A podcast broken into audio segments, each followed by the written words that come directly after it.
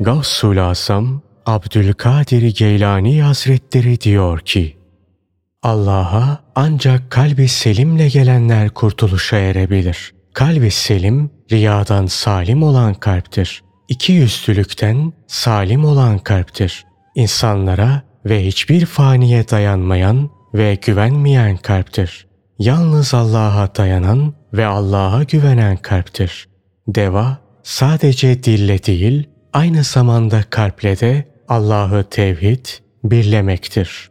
Tevhidle züht, bedenle ve dille olmaz. Asıl tevhid kalptedir. Asıl züht, kalbin zühtüdür. Asıl takva, kalbin takvasıdır. Senin züht ve takvan, ayakları bulunmayan bir kötürümdür. Senin bütün hevesin, rağbetin, hırsın ve alakan, dünya ve insanlar üzerine. Aziz ve celil olan Rabbine ise hiç rağbet ve alakan yok.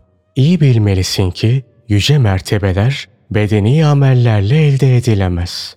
Bilakis önce kalbi amellerin sonra da bedeni amellerin varlığıyla elde edilirler.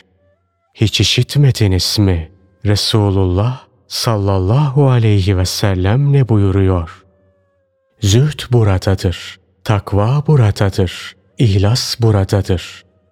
Allah'ın Resulü sallallahu aleyhi ve sellem bu sözleri söylerken hep göğsünü işaret etmekteydi.